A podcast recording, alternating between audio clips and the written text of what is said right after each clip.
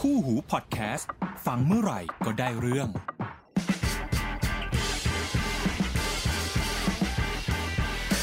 What the fact สวัสดีครับ ต้อนรับเข้าสู่ WTF นะครับ EP ที่ 62 แล้วจ้า ยังอยู่กับน้ำหวานและไดบอสเหมือนเช่นเคยนะคะ แน่นอนครับผม ค่ะ อ่ EP นี้พิเศษนิดนึงนะครับ เป็น EP ที่ว่าจะทำมาสักพักใหญ่ๆแล้วแหละ อืม แล้วเพอเอิญวันเนี้ยมีจังหวะพอดีที่ได้ทำนะครับ ค่ะ เป็นคำถามที่แม้กระทั่งน้ำหวานเองก็ถามผมอยู่เรื่อย ว่า ๆอ่ะว่ามันคุ้มไหม อืม มันดีกว่ายังไงอะไรอย่างเงี้ยนะครับ ควรต้องเปลี่ยนมันหรือเปล่า ไม่ต้องเปลี่ยนเพราะคุณเพิ่งซื้อครับ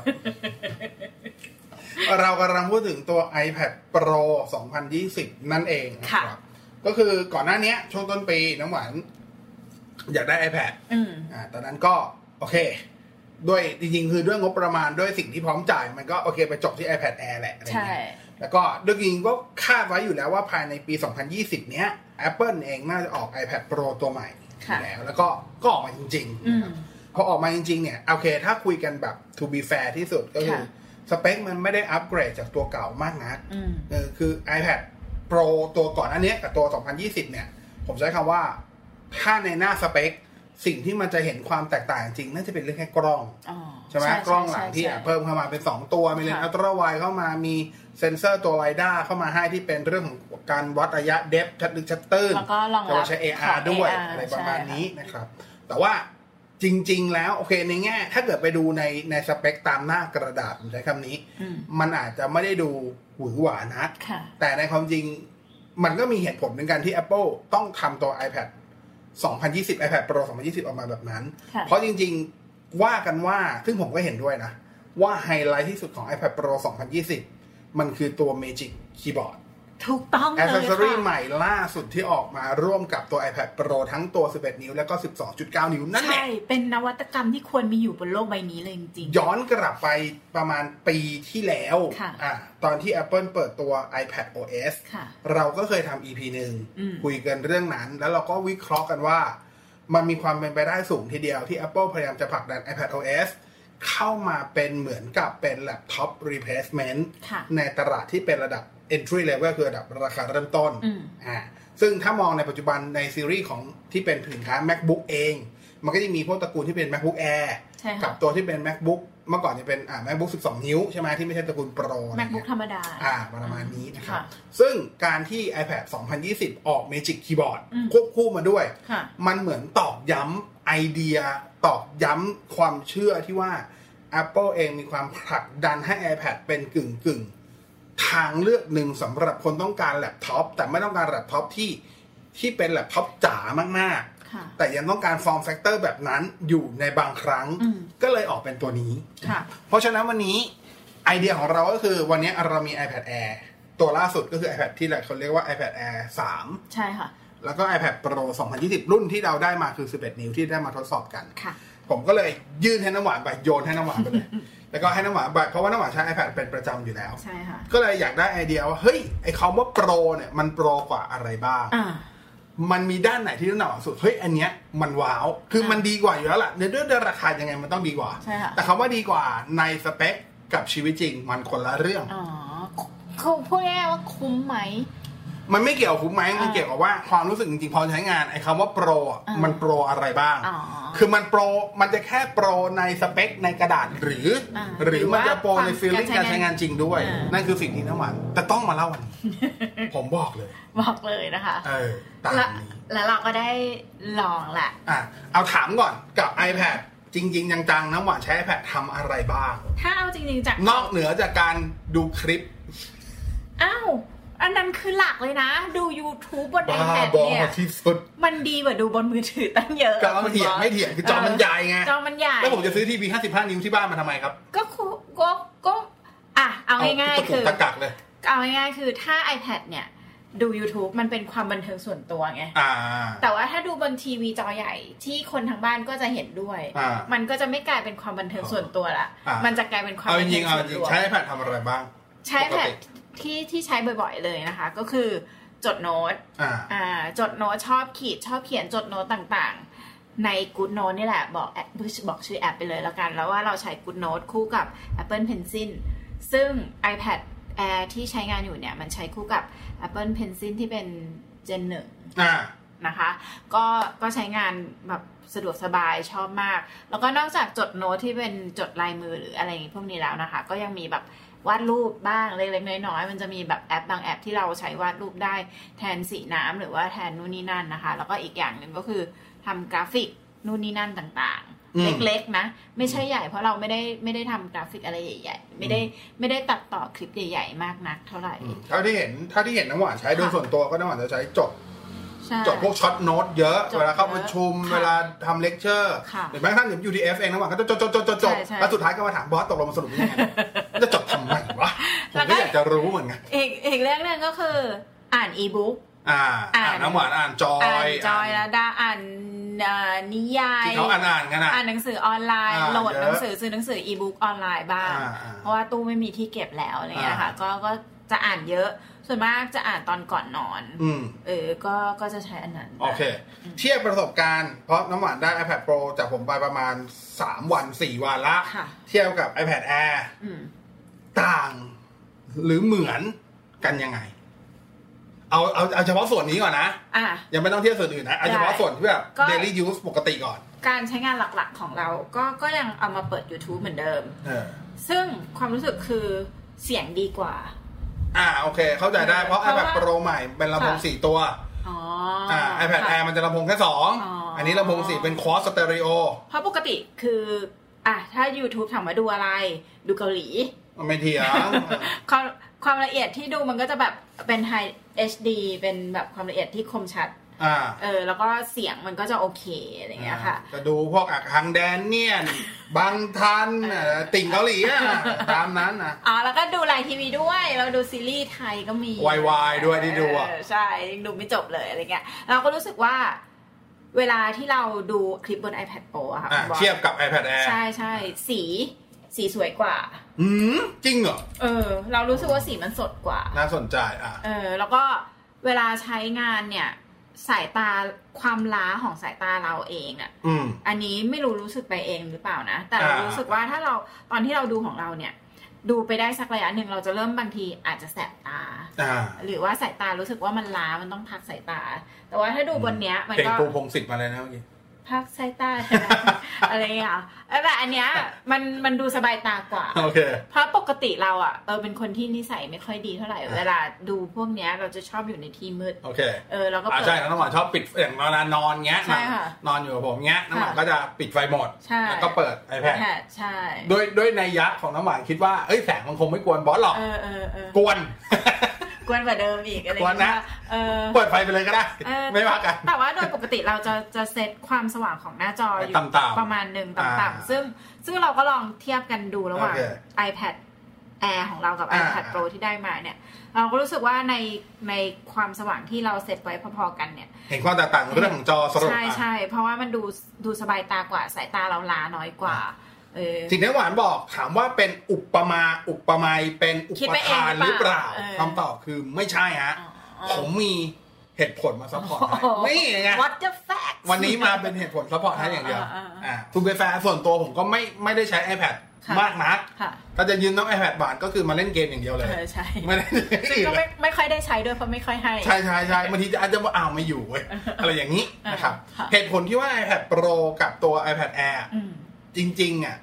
ถ้าดูเฉพาะสเปคอาจจะดูว่าเฮ้ยมันก็ใช้จอน่าจะเป็นแบบเดียวกันหรือเปล่า เพราะว่าจอที่เขาใช้ก็จะเป็นจอที่เป็นเป็นเรตินาเหมือนกัน แต่ว่าจริงๆ ถ้าชื่อเรียกเนี่ยของ iPad Pro เขาจะเรียกว่าเป็น Liquid Retina อืม ของ iPad Air จะเป็น Retina เฉย ค่ะ ๆ ทีเนี้ย แต่ถ้าไปมองความละเอียดอะจริงๆ คือ ความละเอียดหน้าจอ Apple มันจะดูประหลาดมาเสมอ ไม่ว่าคุณจะอยู่ใน device ไหนของ อืม Apple เองก็ตามจะเป็น iPhone iPad ซึ่งมันจะเราจะคุ้นเคยความละเอียดระดับประเภทแบบ Full HD Quad HD Ultra HD ใช่ป่ะ อืม แต่อันเนี้ยมันจะเป็นความละเอียดแบบ ตัวเลขประหลาดอ่ะ อ๋ออ่ อ่ะอย่างตัว iPad Air เนี่ย ความละเอียดหน้าจอจริงๆมันคือ 2,224คูณ1,668 อืม แต่ว่าพอเป็น iPad Pro ซึ่งจอมันใหญ่ขึ้น นิดนึงเพราะความละเอียดต้องสูงขึ้น มันก็เลยเป็น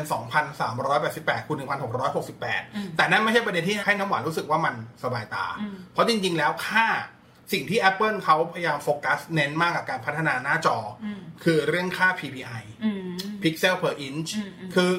คุณจอคงจะใหญ่ขึ้น เล็กลงยังไงก็ตาม เขาจะพยายามทำให้ความละเอียดออกมาเป็นค่า PPI ที่เท่าๆกัน ค่ะ เพื่อ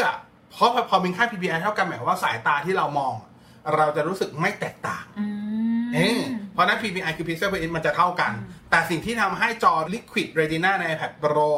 ทำให้น้ำหวานรู้สึกว่า เฮ้ย มันสบายตาขึ้นจังเลย มันดูไม่ล้า คือใช้คำว่าใช้ได้นานกว่าจ้องแล้วไม่ค่อยล้า อืม เหตุผลมาจากหลักๆประมาณ 3 ส่วน ค่ะ ส่วนแรกคือความสว่าง ค่ะ ความสว่างของตัว Retina Display เนี่ย ความสว่างมันจะอยู่ที่ 600 นิต อืม สูงสุดนะ อืม อ่าแบบ typical แต่ว่าถ้าเป็น iPad Air มันจะอยู่แค่ประมาณ 500 นิต อืม โอเค เราไม่ได้ใช้ความสว่างสูงสุดหรอก แต่ว่าในปกติเวลาเราเปิดที่เป็นพวกออโต้อะไรเงี้ย การไดินามิก การไปไปมามามันจะต่างกันนะครับสองจริงๆ ทั้งคู่เนี่ยมีการเคลือบสารกันแสงสะท้อนทั้งคู่ อ๋อฮะ อ่าคือต่อให้คุณไม่ติดฟิล์มก็ตาม คุณก็รู้สึกว่าแสงสะท้อนมันไม่ได้เยอะมากเมื่อเทียบกับจอที่เราเรียกว่าจอแก้วหรือจอกระจก อ่า ทั่วๆไป แต่ว่าผมเข้าใจเอง อันนี้ก็รู้สึกเหมือนกันว่า iPad Pro ตัวสารเคลือบจอ เขาอาจจะเคลือบเยอะกว่า หรือจะเป็นฟอร์มูล่าที่ใหม่กว่า อืม มันเลยรู้สึกว่าสะท้อนน้อยกว่าอยู่ประมาณหนึ่งเหมือนกัน อันเนี้ยรู้สึกได้ เพราะอาจจะเป็นส่วนหนึ่งทำให้แสงสะท้อน พอแสงสะท้อนน้อยลง ตาเราก็ล้าช้าลง อันสุดท้ายคือเรื่องของเฮิร์ตของจอครับ อืม ก็คือเรื่องของเทคโนโลยีที่เรียกว่าโปรโมชั่น อืม โปรโมชั่นมันคือไม่ใช่โปรโมชั่นแบบ เราได้จากแถมนะเว้ยแต่หมายความว่ามันชื่อโปรคือโปร โมชั่นของโปร อ่า โปรของโมชั่น เออ ไใช่ ป ว่ ระมาณนี้ โปเออ ครับโปรโมชั่นก็คือตัวจอจะแสดง refresh rate สูงสุดอยู่ที่ 120 h z ค่ะ แต่คำว่า 120 h z เนี่ยต้องบอกก่อนว่ามันไม่ได้วิ่ง 120 h z ตลอดเวลา อืม มันเป็น adaptive อืม ก็คือจะปรับเปลี่ยนตามรูปแบบการใช้งาน ค่ะ เพราะฉะนั้นจริงๆแล้วตัว h z หรือการตราการสนองของหน้าจอหรือการกระพริบจอ มันจะละเอียดและแม่นยำกว่าตัว iPad Air ก็เป็นไปได้ว่าในการจ้องนานๆ โดยเฉพาะการสลับ เพราะว่าเวลาคุณใช้ในเว็บ หรืออ่า e-book ที่ไม่มีแต่เทค อืมอืม อ่ะพวกเนี้ย refresh rate จะต่ำ อ๋อ เพราะมันไม่ต้องการการกระพริบเพราะว่ามันเป็นภาพถ้าถ้าคิดง่ายๆมันคือภาพนิ่ง อ่า อ่ะ ใช่ มันภาพนิ่งภาพไม่ได้มีการเคลื่อนไหวไม่มี ค่ะ โมชั่นใด อ่า ๆ แต่พอคุณสลับไปเป็นพวก YouTube พวกอะไรอย่างเงี้ยไม่มีการเคลื่อนไหว อ่ามั มันต้องการ refresh rate ที่สูงขึ้น อ่าฮะ อ่ะพอมันขยับไปมาทำให้ตาคุณเหมือนกับปรับได้เรื่อย อ่า ๆอ่ะอันนั้นคือข้อดีของเขา อ๋อ เออ นี่คือความแตกต่างอันแรกของจอ ระหว่าง iPad Pro กับ iPad Air แล้วสีอ่ะ จริงๆสีเหมือนกันเลย อืม นี่สิมันก็แต่ว่าด้วยสารเคลือบจอที่บอก อ่าอ่า ก็มีผ ด้ว ล ยความรู้สึกที่ แล้วก็ความ มัน ส สบาย ว่าง ตา แล้วก็ความสว่าง เออ ที่มีผ ที่ ล เหมาะสม โปรโมชั่น อืม ไอตัว 120เฮิร์ตซ์ก็มีผล โอเค นั่นเองนะครับจริงเรื่องของขอบเขตสีอะไรเนี้ยเหมือนกันก็คือเป็นดีไซน์พีสามทั้งคู่ เป็นการแสดงแบบทูโทนทั้งคู่ทูโทนคืออิงสภาพตามสภาพแสง อืมอืมอืม อ่ะสมมติถ้าคุณอยู่ในห้องที่ค่อนข้างจะออกแบบ สว่างเหรออ อ่ามันก็จะจัดการแสงให้คือปรับปรับโทนสี อืม ให้สมจริงตามสภาวะแวดล้อมแสงอยู่แล้ว อันเนี้ยแต่ว่าผมว่าหลักๆที่น้ำหวานรู้สึกได้ก็คือจะเป็นเรื่องของความสว่างที่เพิ่มขึ้น ใช่ กับเรื่องของสารเคลือบจอ ซึ่งผมเข้าใจว่ามันน่าจะใช้ฟอร์มูลาแบบใหม่ อืม กับเรื่องสุดท้ายก็คือเรื่องของ refresh rate หรือว่าโปรโมชั่นตัวนั้นนั่นเองอ่ะความแตกต่างนั่นอื่น เรื่องอีกเรื่องหนึ่งก็คือสิ่งที่เราใช้หลักๆ ก็คือการจดโน้ต อืม ที่ใช้คู่กับ Apple Pencil นั่นแหละ โอเค iPad Air จะใช้กับ Apple Pencil รุ่นแรก ใช่ iPad Pro จะใช้กับ Apple Pencil รุ่นที่สอง ใช่ค่ะ ก็คือปกติที่ใช้เนี่ย เราก็รู้สึกว่ามันตอบสนองเรา อืม เขียนเวลาเขียนจดโน้ตอะเป็นคนเขียนหนังสือเร็ว อ่า ลายมือห่วย ก็จะเขียนเร็ว เราก็รู้สึกว่าปากกาหรือเพนซิลเนี่ย มันตามมันตามมือเราได้ทัน อือหือ เออ มันมันไปกับเราได้ทันตลอดเวลาไม่ไม่แบบไม่หลุดไม่หลุดหรือหายไปบาง เพน บาง ซิลรุ่นแรก เส้น มีหลุดด้วยเหรอ ไม่ก็ไม่มีแล้วนะเออ แต่แต่แต่ว่าก็ไม่มีไง อ้าวแล้วมันดีกว่ายังไงล่ะเฮ้ย แต่ว่าพอมาใช้รุ่นสองอ่ะ อ่า เออ มันไวกว่า มันรู้สึกนึกออกปะ ไม่ออก เหมือนกับว่าเพนซิลรุ่นแรก อะ เราอาจจะเห็นมันแหลกบ้างนิดหน่อย อ๋อ เล็ก โอ ๆใน เค คือถ้าเราจดนานๆ ยาวๆ เยอะ อ่า ๆ แล้วแล้วจดไปเรื่อย เช่นเราลากไปจบประโยคละแต่ ใช่ เส้นอาจจะตามมาภายใน 0.2 วิ เออ เหมือนเราเขียนไดอารี่อะแล้วเราก็เขียนเขียนเขียนเขียนเขียนหัวสมองเราไวใช่ป่ะเราก็ไปไปมือเราก็ไวไวไวตามบางทีแบบ บางทีเส้นเรารู้สึกว่าเอาปากกาเราไปตรงนั้นนิดนึงละอ้าวเส้นมันยังมาไม่ถึงหรืออะไรประมาณเนี้ย แต่มันก็ไม่ได้เยอะใช่ไหม ไม่เยอะมาก ไม่แทบจะไม่รู้สึกแต่พอดีเราเป็นคนมองตลอด ชอบมองหัวปากกาตัวเองอะไรเงี้ยเออ แต่ว่าพอมาใช้ iPad Air ครับ กับ Pencil รุ่น 2 อ่า โอ้โหจะด้วยอะไรก็ไม่รู้นะ รู้สึกว่าด้วย อะไรอ่ะ รูปร่างของตัวปากกา รูปร่าง ด้ ไม่ วย เหมือนกันด้วยเหรอ ไม่เหมือน ยังไงอ่ะนะขอจับหน่อยอันไม่เหมือนนี้ยังไม่ได้จับเลยนะบอก เลย เพนซิล เพราะว่าได้มาก็โยนให้นำหวานเลย เพนซิลหนึ่งเนี่ยเป็นตัวทรงกลม แล้วก็ อ๋อ วัสดุจะเป็นผิวมัน แต่ว่าเพนซิลสองเนี่ย มันจะเป็นผิวด้าน นี่ได้แล้วเหรอ ด้านด้านกว่ารุ่นแรกอะ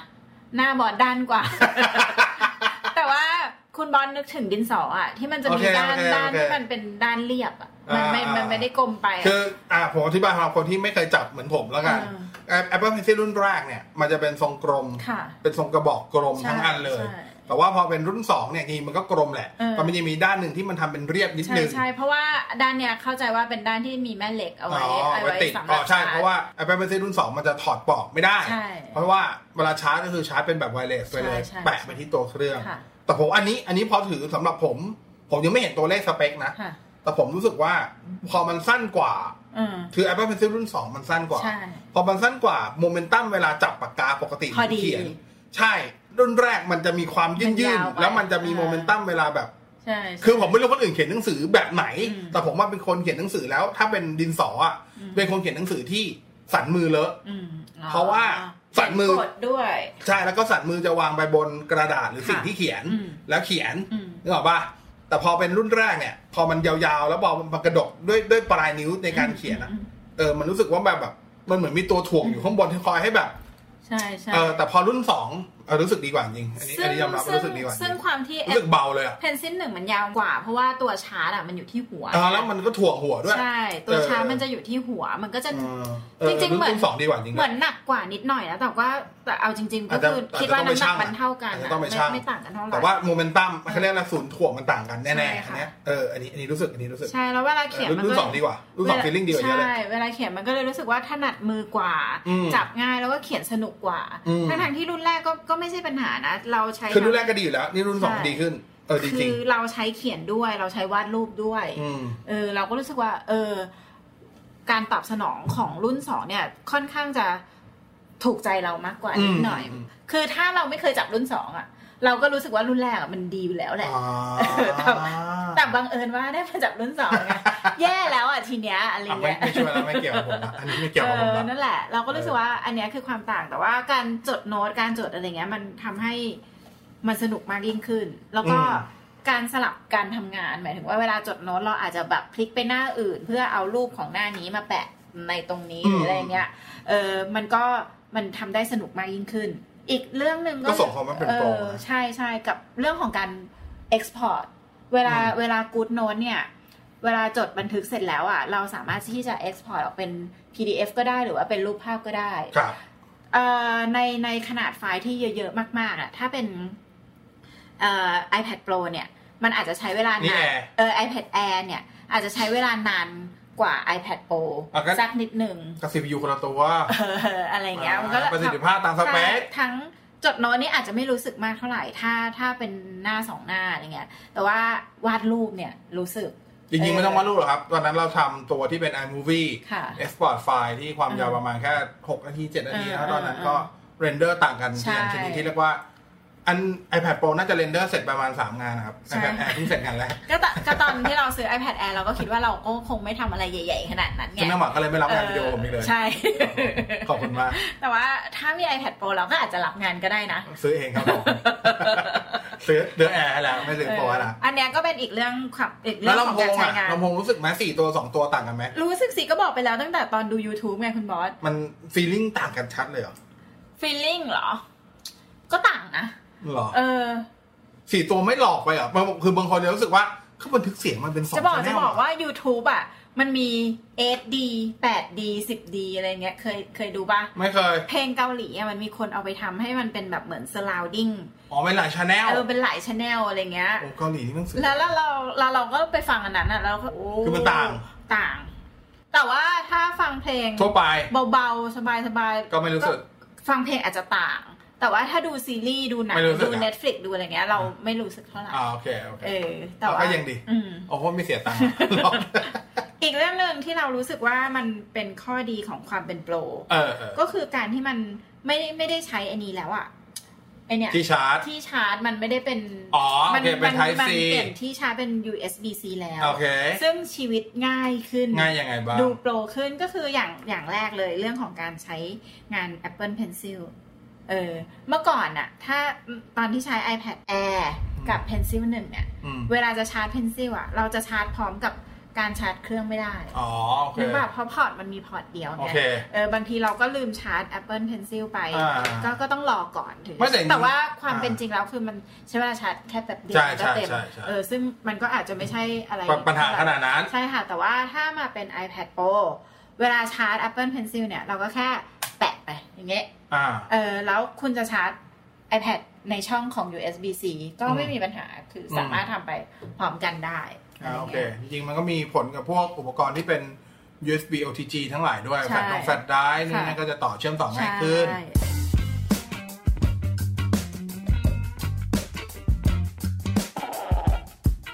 แล้วอีกเรื่องหนึ่งที่ totally different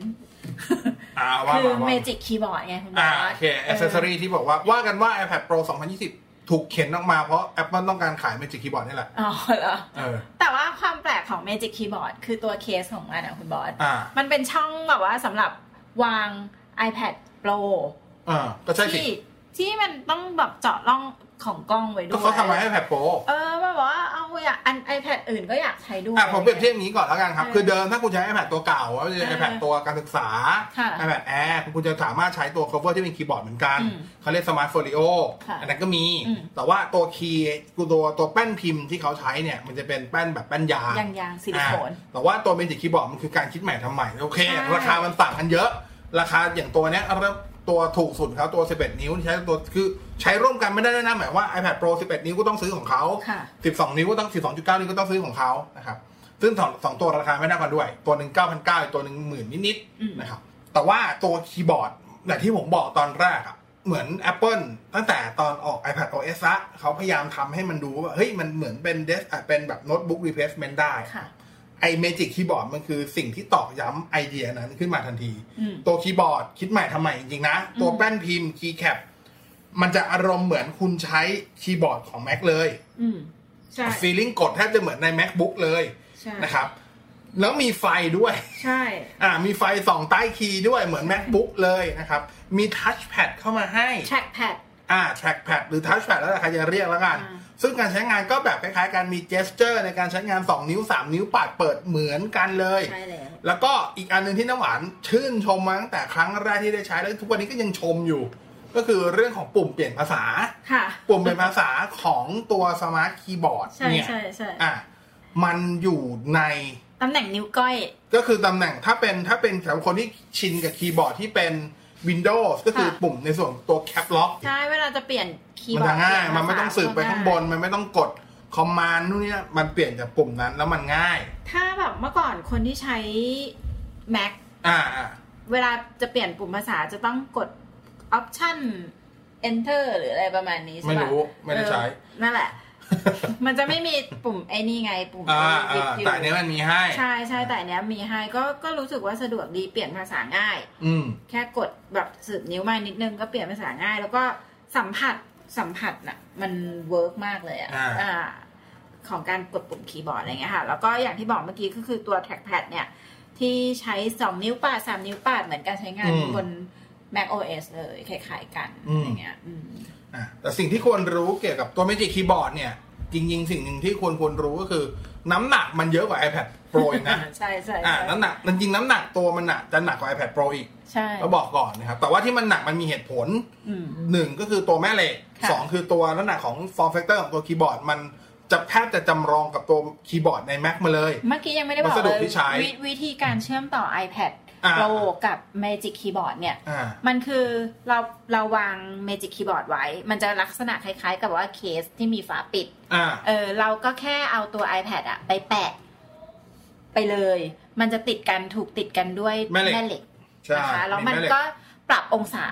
เอียงของการมองจอได้ด้วยเหมื อ่า อนกัน แต่ว่าการองศาการมองก็จะมีข้อจำกัดอยู่บ้าง คือเอ็นได้ก็ไม่ค่อยเยอะเท่า ไม่ ไห เย ร่ อะมากนะครับ แต่ว่าพอดีกับการที่เรานั่งมองอย่างเงี้ย ประมาณนั้นประมา ค่ะ ณนั้น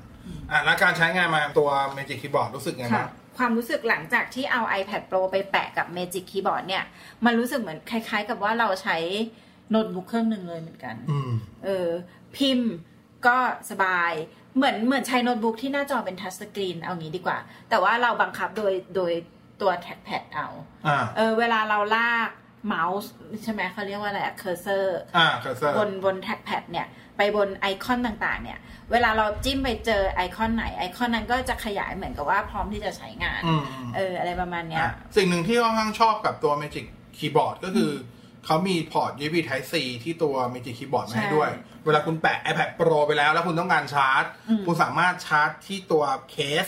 ของตัว Magic Keyboard แล้ว ค่ะ ตัว iPad จะถูกชาร์จไปได้ด้วย ใช่ค่ะ นั่นหมายความว่าพอร์ต USB C ที่ยังอยู่ที่ตัว iPad Pro อืม ยังสามารถ available ก็คือยังว่างในการจะมาเสียบต่ออุปกรณ์เชื่อมต่อใดๆ เพิ่มเติมได้ ใช่ค่ะ ด้วยอันนั้นคือสิ่งที่ค่อนข้างชอบ อืม แต่โอเค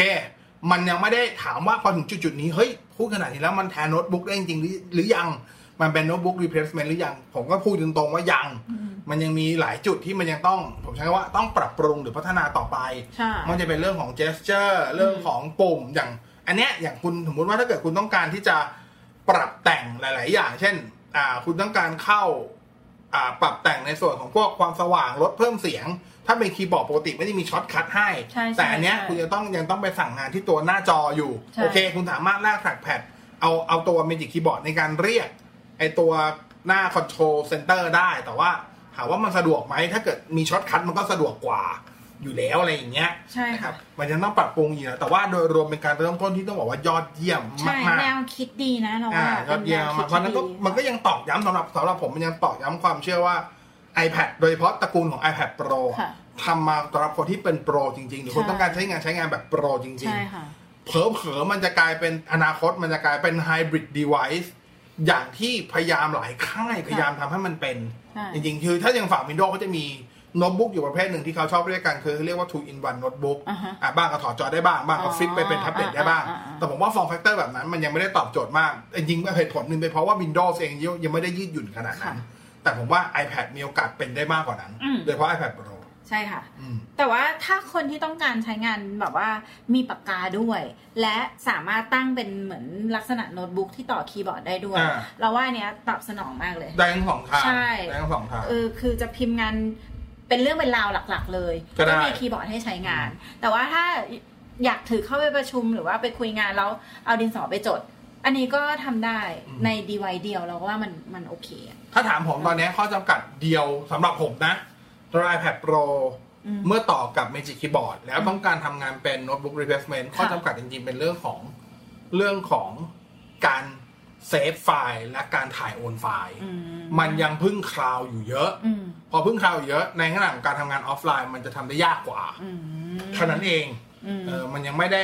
มันยังมันยังไม่ได้ปลดล็อกหลายๆส่วนเกี่ยวกับเรื่องของสตอเรจอะไรเงี้ย มันอาจจะต้องรอการแบบ ใช่ใช่ อัปเด แต่ว่า ขง อย่างที่บอก OS คือ หะไ เป็นการ ต่งๆ เริ่มต้นที่ดี ใช่ค่ะ แต่ถ้าเกิดใครที่ใช้อย่างว่าสำหรับนักเรียนนักศึกษาอย่างช่วงนี้หลายคน work from home ใช่ หรือว่าเรียนออนไลน์ ค่ะ ถ้าคุณคุ้นเคยหรือโอเคอยู่แล้วกับการที่จะเซฟงานออกแบบออนไลน์บนคลาวด์ไม่ว่าคุณใช้ Microsoft Office ที่เป็น 365 subscribe มาแล้วคุณมาลง หรือไอคลาวเอง หรือ iCloud เอง หรือคุณจะใช้คุณถนัดกับ Pages อืม Keynote อยู่แล้วอะไรอย่างเงี้ยอันเนี้ยโอเค ใช่ แต่ถ้าเกิดคนยังชินกับการต้องเซฟลงแฟลชไดรฟ์เพื่อไปจิ้มเข้าเครื่องอื่น อันนี้อาจจะยังยากอยู่ทำได้แต่ยังยากอยู่ คือยังวุ่นวายกว่าโน้ตบุ๊กปกติอยู่เล็กน้อย ใช่ใช่ ยังวุ่นวายกว่า ยังไม่สะดวกเท่านั้น ค่ะ นะครับแต่ว่าอย่างที่บอกคือถ้าเป็นถ้าเป็นสถานการณ์ที่คุณส่งงานคลาวด์อยู่แล้ว อันนี้ง่าย ไม่มีปัญหา สะดวก เมล มากๆ ส่งอะไรก็ตาม ใช่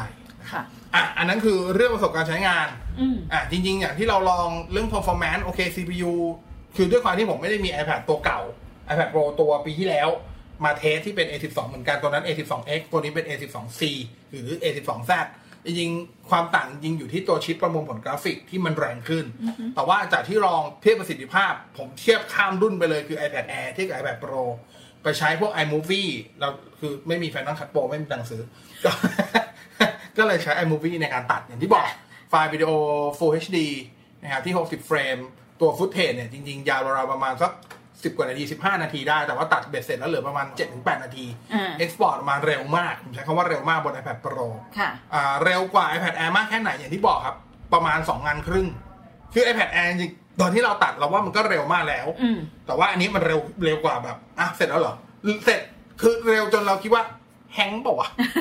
มันเซฟยังวะ เออ นึกออกใช่ไหมคือมันเร็วแบบนั้นเลย โอเค แต่ว่านั้นคือฟุตเทจแต่ไม่ได้ใหญ่นัก อืม มันเลยมันเลยอาจจะเห็นผลได้เร็วหน่อย แต่ถ้าเกิดฟุตเทจยาวกว่านั้นก็ต้องไปรอดู แต่ว่าผมไม่ได้ตัดอะไรซับซ้อนมาก ผมตัดไฟล์คลิปรีวิวของผมปกติไป ค่ะ นะครับ ก็อันนั้นคือสิ่งที่เห็นได้ช้าๆทดลองดูนะครับ อีกอันหนึ่งที่อาจจะรู้สึกได้แล้วก็รู้สึกว่าอ่ะ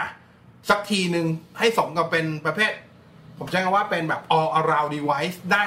สมกับความเป็นโปรด้วย คือกล้อง อืม กล้องมันอัปเกรดสักที อืม นึกออกปะกล้องมันอัปเกรดสักทีหนึ่งกล้องหลังเนี่ยอย่างที่บอกไปครับ คือเพิ่มเลนส์อัลตร้าไวเข้ามาให้ ก็จะคล้ายกับตัว iPhone 11 ค่ะ อ่ะแต่ว่าถามว่าคุณภาพเหมือน iPhone 11ไหมก็ต้องตอบตรงๆว่ายังนะ อืม อ่ะอย่างตัวเลนส์หลักมัน 12 ล้านก็ใช่ แต่ว่าตัวเลนส์อัลตร้าไวอ่ะยังคงอยู่ที่แค่ 10 ล้าน ถ้าเป็น iPhone 11 มาอยู่ที่ 12 ล้านนึกออกป่ะมันก็ยังต่างกันอยู่นะครั ค่ะ บแต่ว่าอัปเกรดขึ้นจากตัว iPad Air ไหมโอ้ที่ยิ่งเห็นชัดเลยเพราะ iPad Air 8 ล้านเอง แล้วดูรับแสงแค่ 2 2.4 ด้วย ตัวนี้ อืม 1.8 ก็ก็เห็นก็เห็นได้ชัดนะครับ อย่างที่ 2 ก็คือตัวไฟแฟลชแฟลชเทียบกับตัว iPad Air ที่ไต้หวันเดิมใช้อยู่ ใช่ค่ะ iPad Air มันจะไม่มีแฟลชให้ อ๋อ แต่ตัวเนี้ยมีไฟแฟลชให้ มันก็เลยแบบ เวลาถ่ายในที่กลางคืนก็จะแบบแล้วแฟลชมันโอเค เป็นแฟลชแบบทูโทนด้วย ค่ะ นะครับอ่าสิ่งที่เพิ่มเข้ามาอีกไออันหนึงก็คือจะเป็นเรื่องของตัวอ่าเรื่องของการถ่ายวิดีโอนะครับ อันนี้ก็ถ่ายวิดีโอ 4K ได้แล้ว อืม ใช่ไหม ใช่ แล้วก็จะมีกล้องหน้า อ่ะกล้องหน้านี่คืออัปเกรดแบบ ผมสำหรับผมผมว่าก้าวกระโดดเหมือนกันนะ คือ i- iPad Air อ่ะจริง ๆ ถ้ามองมองเรื่องความละเอียดเนี่ย จริง ๆ มันจะดูเท่ากันอยู่ที่ 7 ล้านพิกเซล แต่ว่ากล้องหน้าของ iPad Pro 2020 ก็จะเรียกว่าเป็นกล้อง True Depth เพราะถามว่ามันทำไมเป็น True Depth เพราะว่าจริง ๆ คือมันมีการปลดล็อกอะ iPad Air เนี่ยมันยังใช้ตัวตัวที่เป็น Home Touch ID อืม อยู่ แต่ว่าตัวเนี้ยมันใช้ Face ID พอพอ Face ID ไปเข้ากับว่า มันมีพวกชุดกล้องเซนเซอร์อื่นๆ ในอยู่ในกล้องหน้าเยอะขึ้น สิ่งที่คุณจะได้ก็คือคุณสามารถถ่ายภาพแบบเซลฟี่ในโหมดที่เป็นแบบโหมดพอร์เทรตได้ จัดแสงไฟสตูดิโอไลท์ได้เหมือนนี่ iPhone ทำได้นะครับ แล้วก็อีกอันก็คือสามารถเล่นอนิโมจิได้ด้วย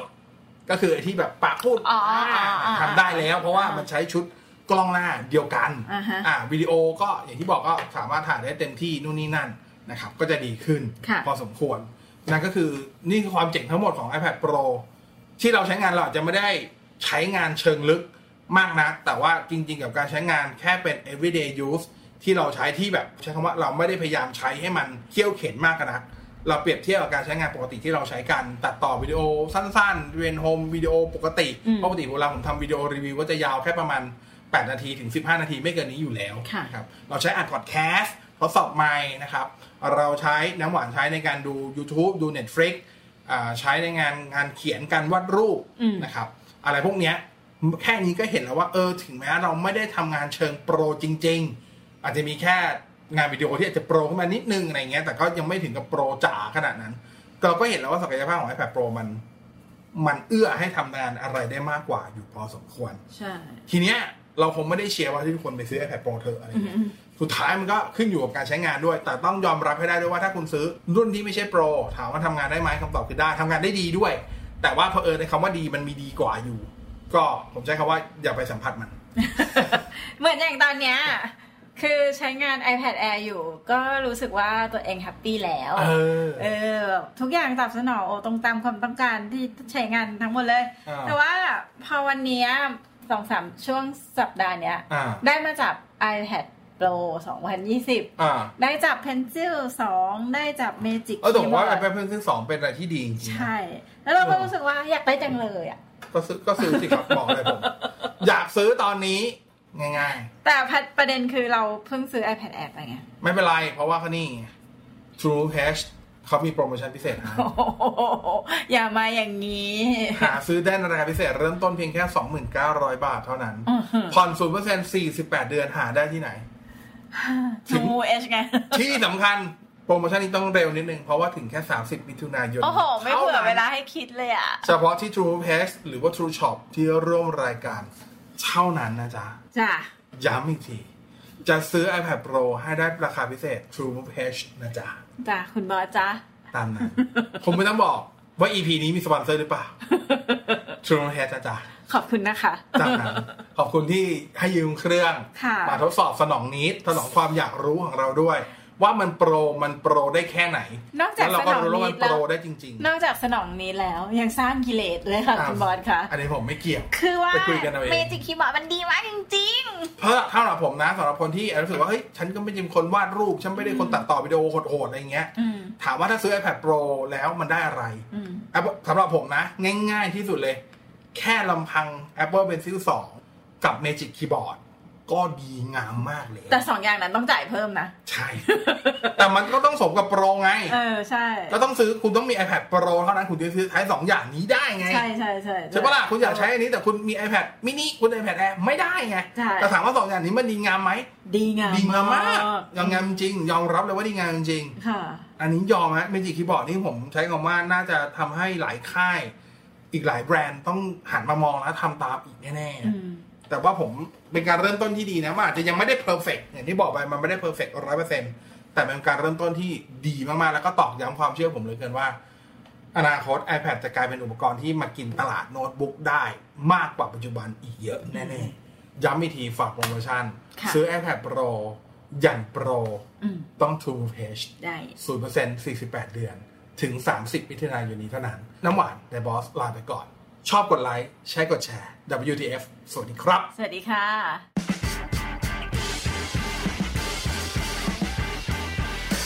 What the fact คู่หูพอดแคสต์ฟังเมื่อไหร่ก็ได้เรื่อง